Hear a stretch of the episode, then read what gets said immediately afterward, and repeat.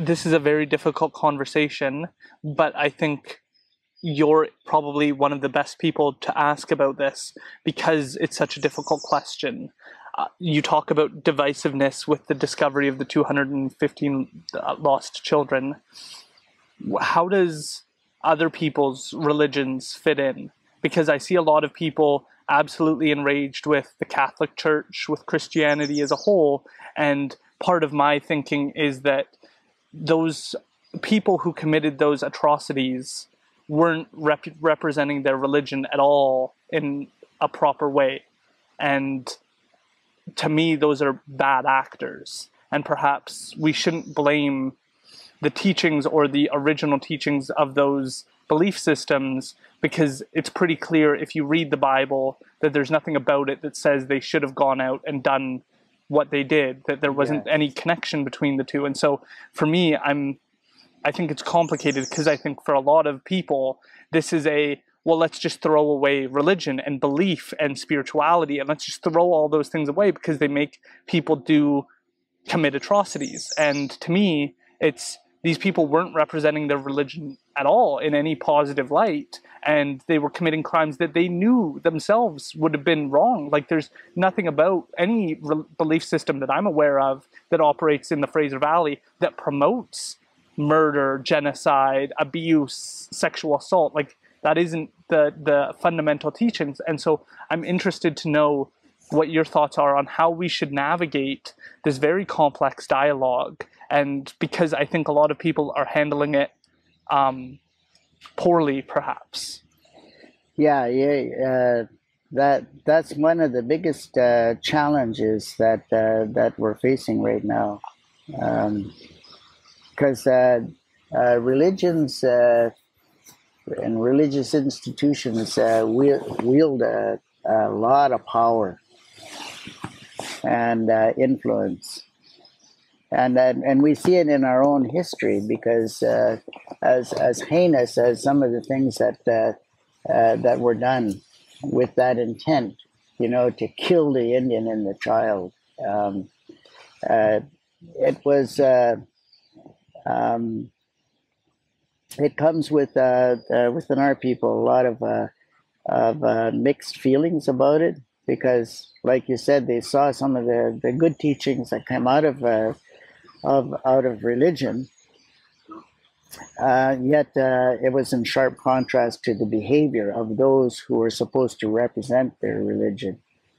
Um, and I've I've struggled with this all my life. Um, because uh, I, I, I, I, hated religion. I hated uh, uh, what happened.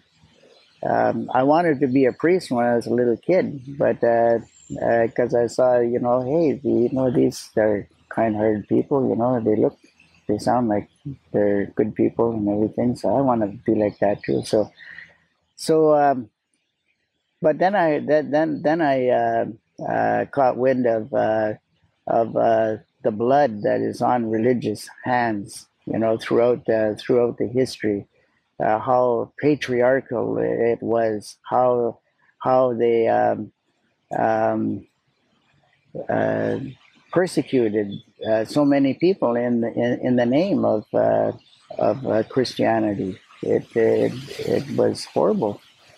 Um, so I, I, I turned my thinking uh, to okay, I, am rejecting that. I don't like that. Um, and then uh, I talked with a lot of elders, and they they said, well, you know, those people who were behaving like that uh, didn't really really uh, live what it meant to be a, a true Christian. And then I thought, yeah, that kind of makes sense. Uh, and then uh, there was there was just a, a continuation of uh, of this um, kind of oppression that uh, that was there. There's there's some still some underlying oppression that is there, and so I got to thinking that uh, our people, how did our people think about spirituality? you know, before the Christians came. We had our own spiritual practices um, that served us well. So we knew how to pray. We knew how we knew how to uh, to, to act spiritually, to live spiritually. So I started to learn more about that, and uh, out of it, uh, uh, I came to uh, believe that everything, as I was talking about, has has a life spirit.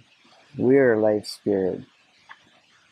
Um, we're spiritual beings. We're we're we're uh, multidimensional beings. We're spiritual beings, emotional beings, mental beings, social beings, political beings. We're, we're, we're like that. But how we how we relate to that when we say all my relations, how we relate to acknowledging that uh, Mother Earth is sacred and has a spirit, the stars, the moons, you know, the sun, they all have a spirit and, a, and an energy and a particular kind of energy. Um, and uh, the spirits of our ancestors, um, they're always they're, they're, they're, available to us uh, anytime we uh, want to connect with them. I, came to think that uh, that um, there isn't one, you know, holy man in, the sky somewhere out in the universe, maybe uh, has a long beard and is watching over everything that we do. I I have uh, I had a big problem thing uh, uh, kind of relating to that, right? And uh, so I thought, no, that's not the way it is. Uh, not for me. That the story of Christianity has come from a land far, far away, and uh, the way we related to spirit is way, way, way different. But the the way that Christianity has come to North America, they're imposing this, they're proselytizing, they're, they're, they, they, they did it uh, in, in, in such a violent way to try and make us Christians, to thinking that uh, we were, they were civilizing us, and yet see it, look what they did. It wasn't very civilized. We were civilized. We were already civilized. So this proselytization, I thought a lot about that, and I thought, well, you know, Christians uh, proselytize. Hi, Christians proselytize a lot, um, but we don't. You know, we what we we like to tell people is uh, when we talk about religion or anything, we say, uh, take what is useful to you and set the rest aside. That's all. Uh, we don't we don't want we don't say ours is the best way. We don't say you have to be like us. No, no, you if you if you if christianity is something that helps you christianity uh, gives you the uh, uh, i guess the teachings that uh, that allow you to, to to live in harmony well you know you go and do that but i'm a pagan and i don't need to be saved right i i have my own belief systems i i, I follow uh, uh, teachings of the longhouse the ones that i know that are good um, and um, I don't. Uh, I'm not totally immersed in, in in the longhouse. I'm not a dancer. They have a uh, the those who become dancers have a lot of teachings that I don't know about. Um, but the ones that I do know about uh, have great meaning to me. And uh, when I picked up the sweat lodge and the medicine wheel, I, it was those were two uh, two two spiritual practices that uh, that resonated with me, and uh, it has nothing to do with Christianity. Right. Nothing. Not. Uh, and uh, I say that without prejudice. I say that you know, um, uh, like Buddhism and Taoism and uh, Christianity and all those other religions around the world. they're there. they're to be acknowledged, and people pick it up and and uh, although it's uh, it gets used the wrong way, um, there's uh, there's a right way, and uh, so you pick up those beliefs and you want to do that, then that's your business, but yeah. not mine.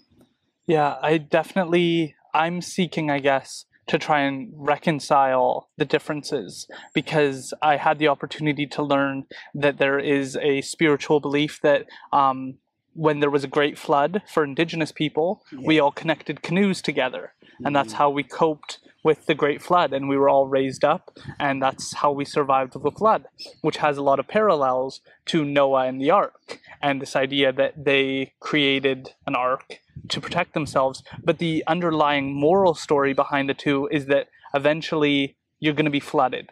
Um, if you don't prepare, if you're not cognizant, if you're not being conscious of what's going on, you're going to be flooded. And I think New Orleans is a good example of what that looks like in reality because um, during Katrina, they Mm. stopped maintaining their dikes. Mm. There was corruption within New Orleans. They stopped paying attention. They stopped being conscious. They stopped being focused on maintaining the walls Mm. and protecting themselves, and they were flooded. Now, obviously, I'm not going to say that they deserved that or, or anything like that. There was corruption within their, their political system, which had impacts on their community. Mm. And I think that that's those are the opportunities that I'm looking for to kind of bring these two back together because I don't I'm not sure I believe in a person named Jesus Christ, but I do believe that there's something deeply true that we're looking for role models, that we're looking mm. for people to emulate, and that's what this podcast is about. And the idea behind Jesus Christ is he is the ultimate role model. He died for everybody else to live, and he had an understanding of how to relate to the world. And the idea that you should try and embody him or be like him is the idea that you should aspire to be the ultimate good in the world and try and strive to the highest ideal possible, which is taking care of seven generations back and mm. seven generations forward. That's to me, they don't. I don't want to find ways that they're different. I want to find ways that we can bring them together because there's always been this deep entrenched idea that indigenous values are in contrast to Christianity. And while I do agree that there's differences, I think that there are opportunities to find a connection between them, and that's how we perhaps reconcile with Christianity and how we move forward in a better direction